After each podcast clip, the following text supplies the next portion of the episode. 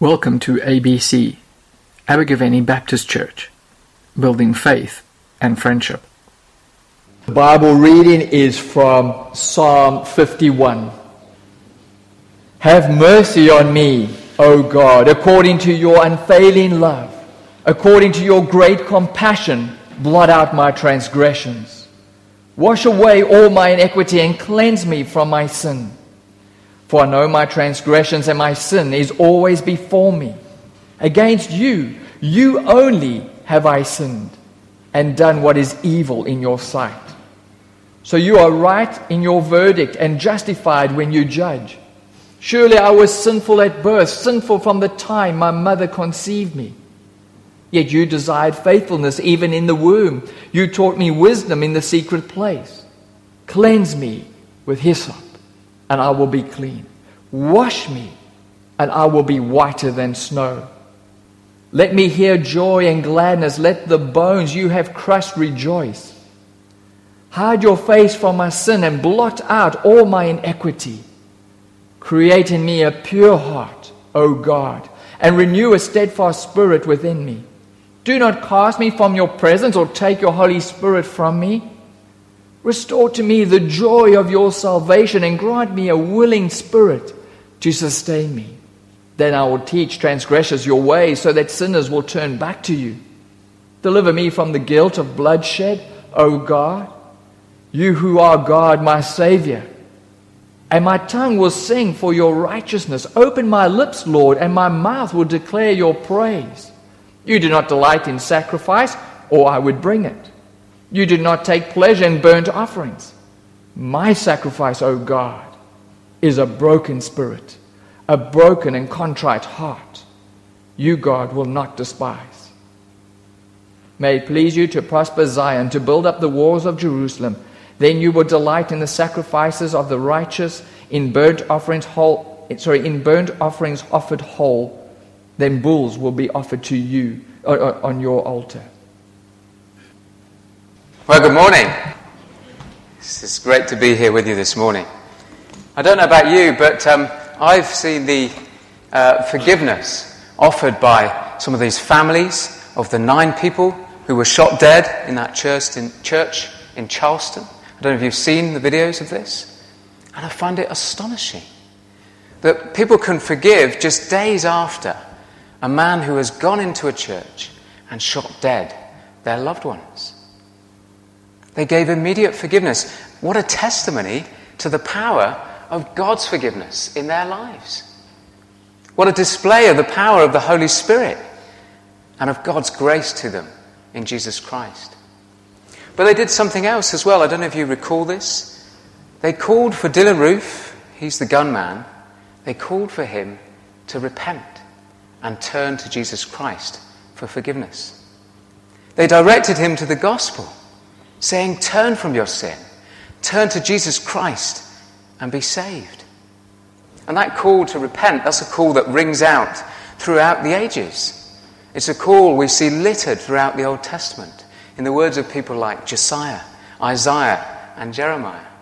In Ezekiel 14, verse 6, we read, Repent and turn away from idols.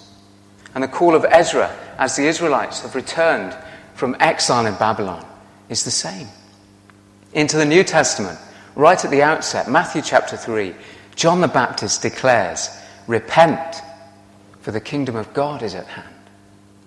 And Jesus Christ, the Son of God, as he begins his ministry, repent and believe in the gospel.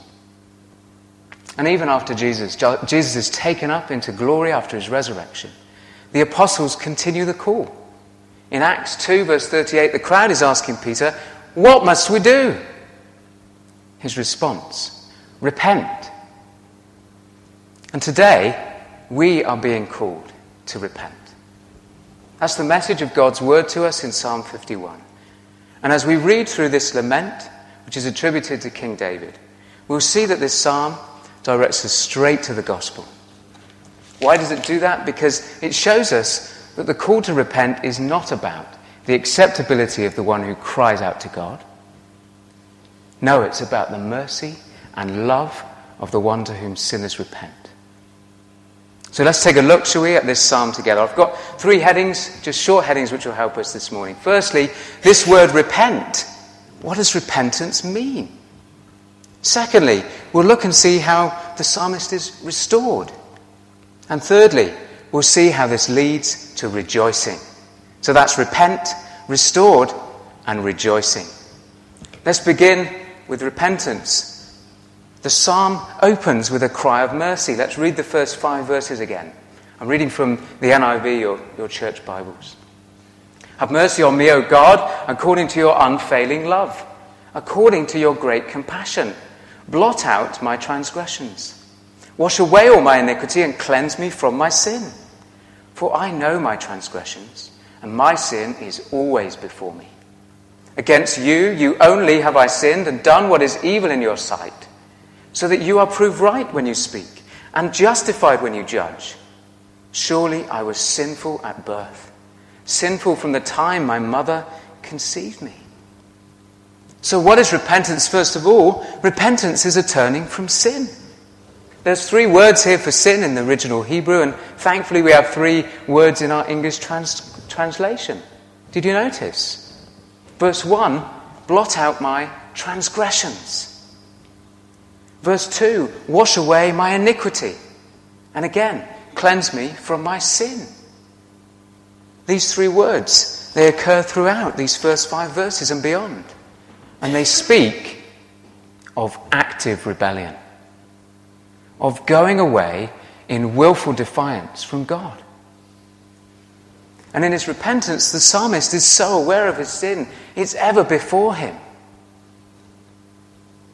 Do you notice how many times he repeats his sin? Verse 1, transgressions. Verse 2, iniquity and sin. Verse 3, transgressions. Verse 3, sin. Verse 4, sin and evil. And verse 5, sinful, sinful. Nine times he is saying in these first five verses alone, I'm a sinner. This is most important to us in terms of repentance. He is owning up, he is holding up his hands in surrender and confessing full responsibility for all of his sin. Is that how we respond to our sin? Really?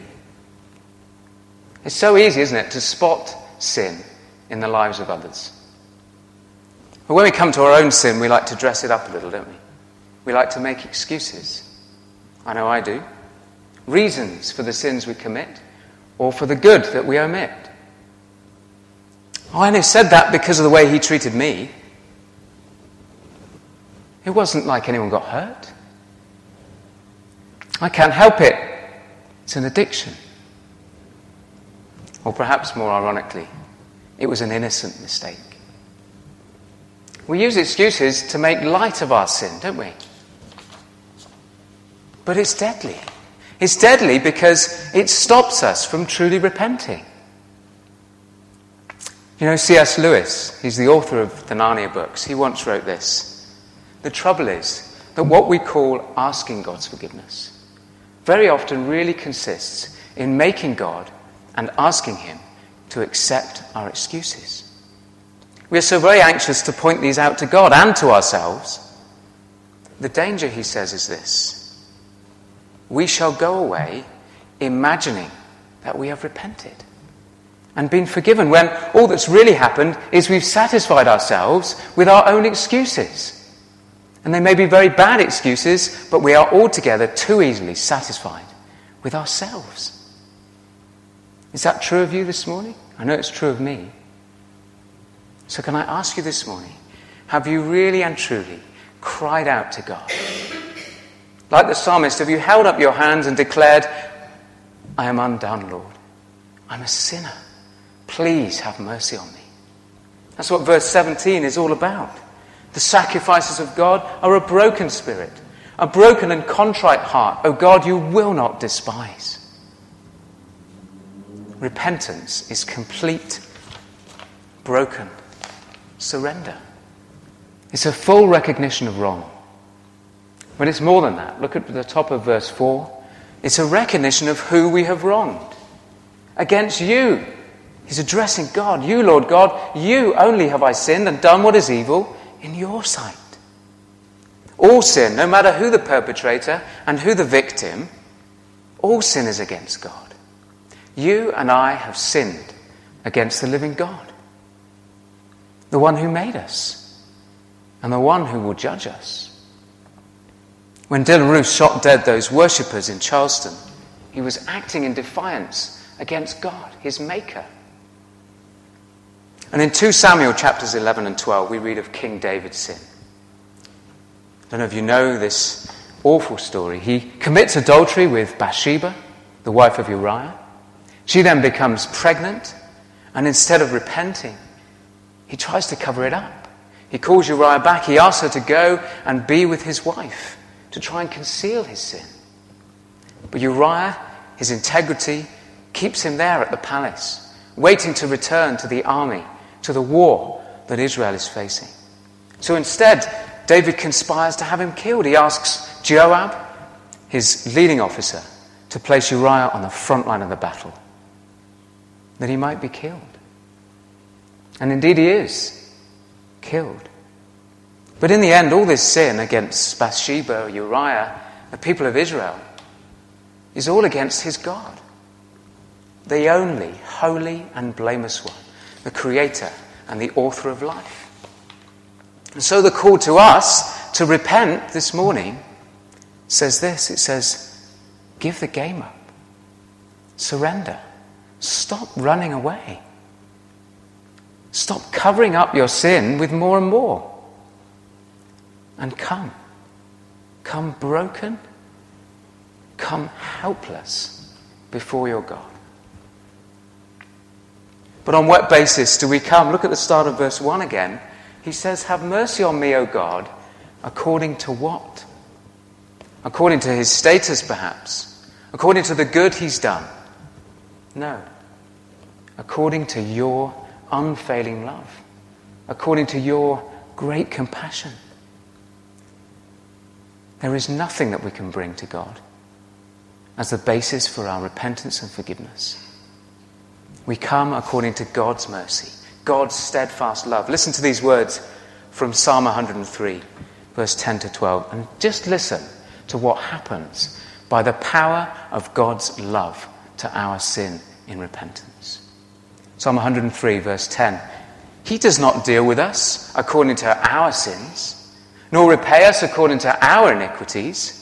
For as high as the heavens are above the earth, so great is his steadfast love towards those who fear him. As far as the east is from the west, so far does he remove our transgressions from us. Micah chapter 7, verse 18 to 19 says this again Who is a God like you? Pardoning iniquity and passing over transgression for the remnant of his inheritance. He does not retain his anger. Why? He does not retain his anger because he delights in steadfast love. He will have compassion on us. He will tread our iniquities underfoot. He will cast our sins into the depths of the sea. When we repent, when we believe in God's salvation, we trust in the person and work of Jesus Christ, and we cry for His mercy, believing that what Jesus did when He died on the cross for the repentant sinner is to destroy and cast out our sin once and for all. I quoted C.S. Lewis now earlier on, and he says this about true repentance. To repent we need to really and truly believe in the forgiveness of sins. A great deal of our anxiety to make excuses comes from the fact that we don't believe in it. Is that you this morning? Let me be very clear with you.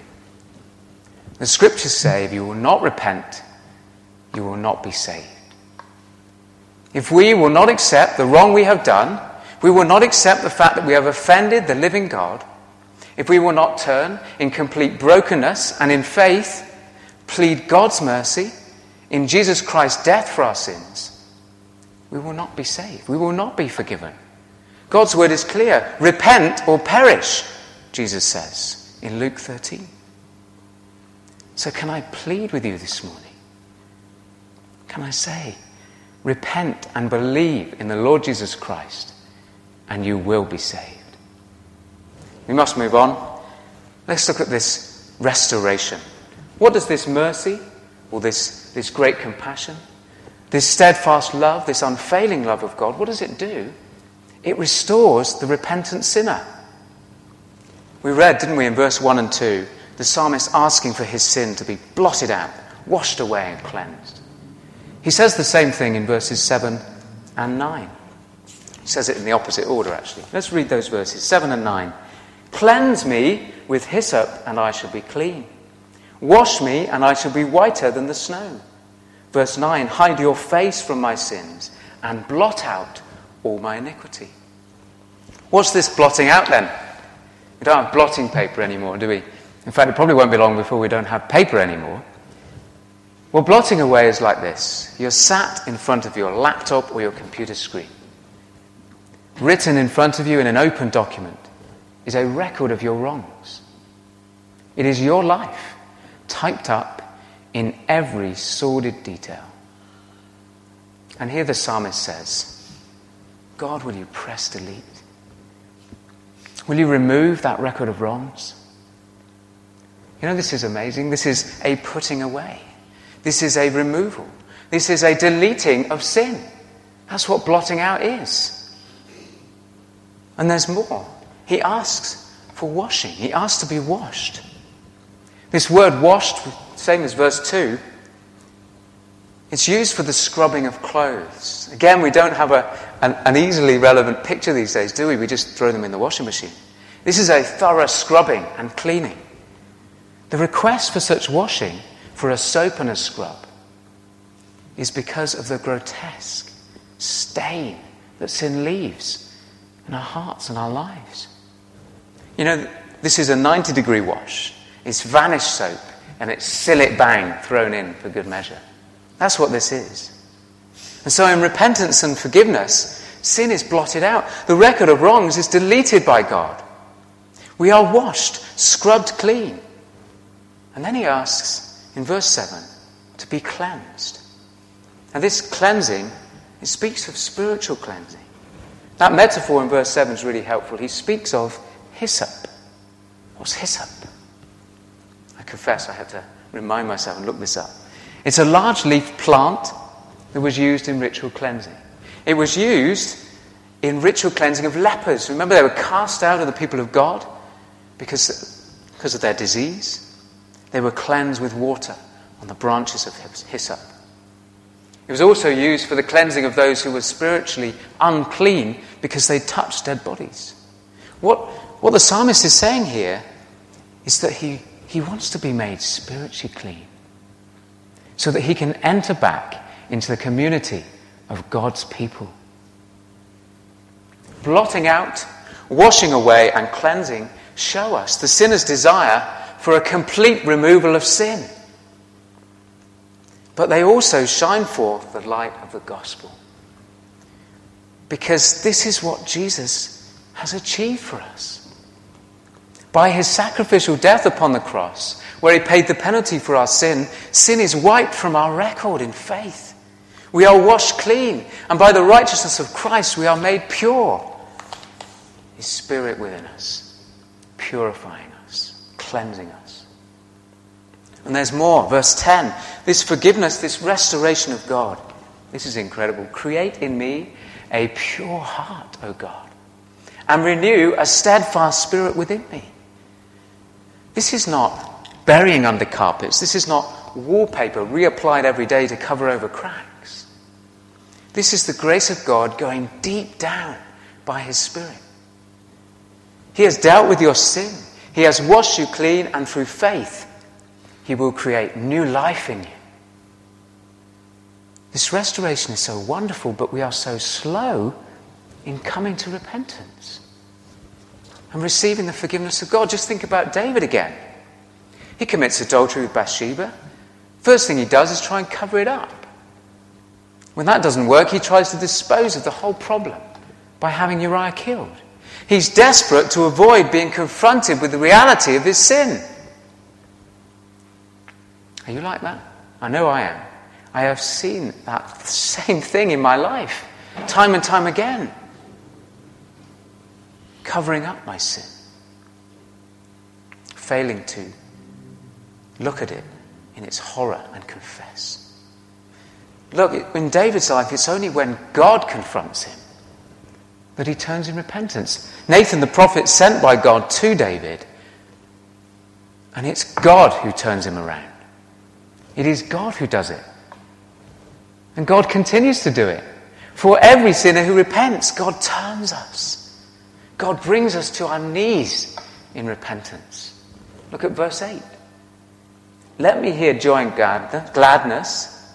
Let the bones you have crushed rejoice. He breaks down our stubborn wills and says, Come. Come and be healed of your sin and shame. Come. Come to me. God is calling you and me this morning to repent. He's turning us around and saying, Come and have unmerited favor. Come and have restoration, the riches of God in Christ Jesus. Look how far this restoration extends. Verse 13. What's this sinner going to do? Then I will teach transgressors your ways, and sinners will turn back to you. That's incredible. Every preacher on every pulpit can testify to that. The wonder of restoration, being restored to God, is that God, in His steadfast, unfailing love, in His abundant mercy, restores us to such an extent that we rejoice. So let's close finally with this rejoicing. The psalmist asks to rejoice. We've just read verse 8. Let me hear joy and gladness. Let the bones you have crushed rejoice. There's a version called the New English Bible, and it translates it like this The broken bones may dance again.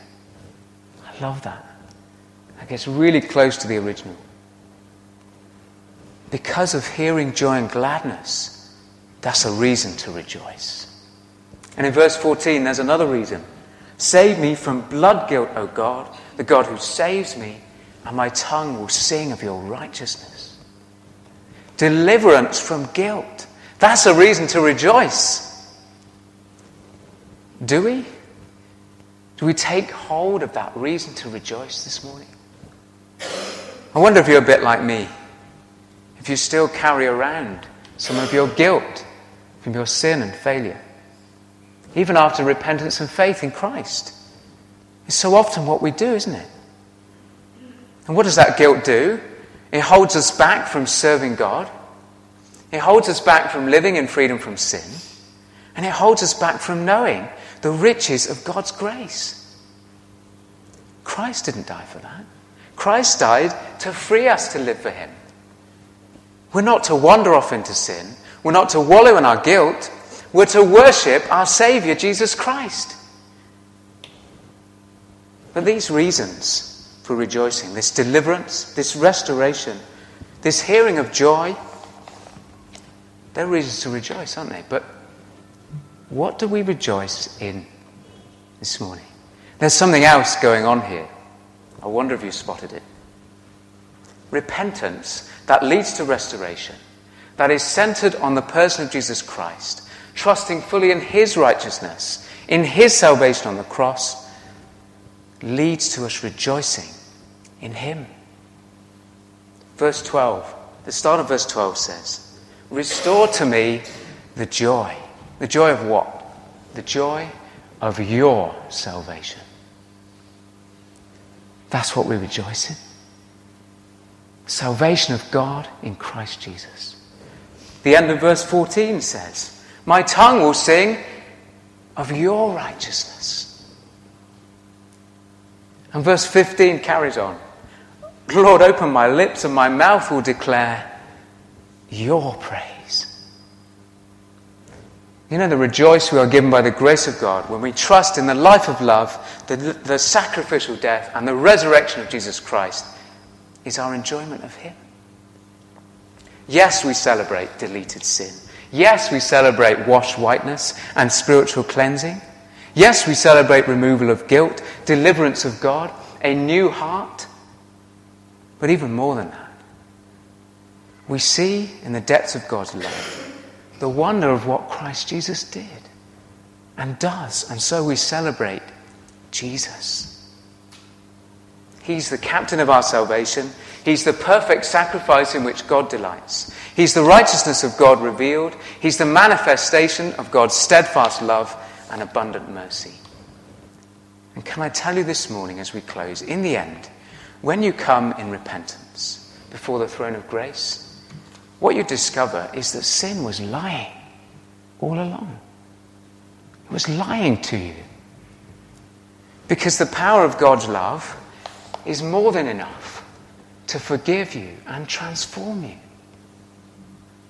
The true reality is this there is nothing sweeter, there is nothing more irresistible, there is nothing more compelling, there is nothing more loving, there is nothing more satisfying, nothing more fulfilling than the love of God in Christ Jesus our Lord. So today, will you repent? Will you repent of your sin and receive the restoration of God and rejoice in your Saviour, Jesus Christ? Should we close with these words from Hebrews before we pray? Hebrews 10 19 to 23 says this Therefore, brothers and sisters, since we have confidence to enter the holy place by the blood of Jesus, by the new and living way that He opened for us through the curtain, that is, through His flesh, and since we have a great high priest over the house of God, let us draw near with a true heart, in full assurance of faith with our hearts sprinkled clean from an evil conscience and our bodies washed with pure water. Let us hold fast the confession of our hope without wavering, for he who promised is faithful. Shall we pray? Our Father God, this morning, Abba Father, we come into your presence through the veil that is through the flesh, the body of Christ. That veil that was torn in two, that was rent asunder when Christ died on the cross, dying to pay the penalty, to bear the wrath for our sin, and rising in resurrection life, opening the way for us to come into your very presence, even this morning, and to see what Christ has done to our sin, in trampling it underfoot in blotting it out, in washing us clean, in casting it into the deepest ocean, so that we can be restored to you, and so that we can stand and sing and rejoice in Christ our Saviour. Would you, by your Spirit, Lord God, pour it out on us this morning and bring forth the fruit of repentance in our lives and cleanse us by the blood of Christ, restoring us to this unbelievable position, being children of the living God. In Jesus' name, Amen.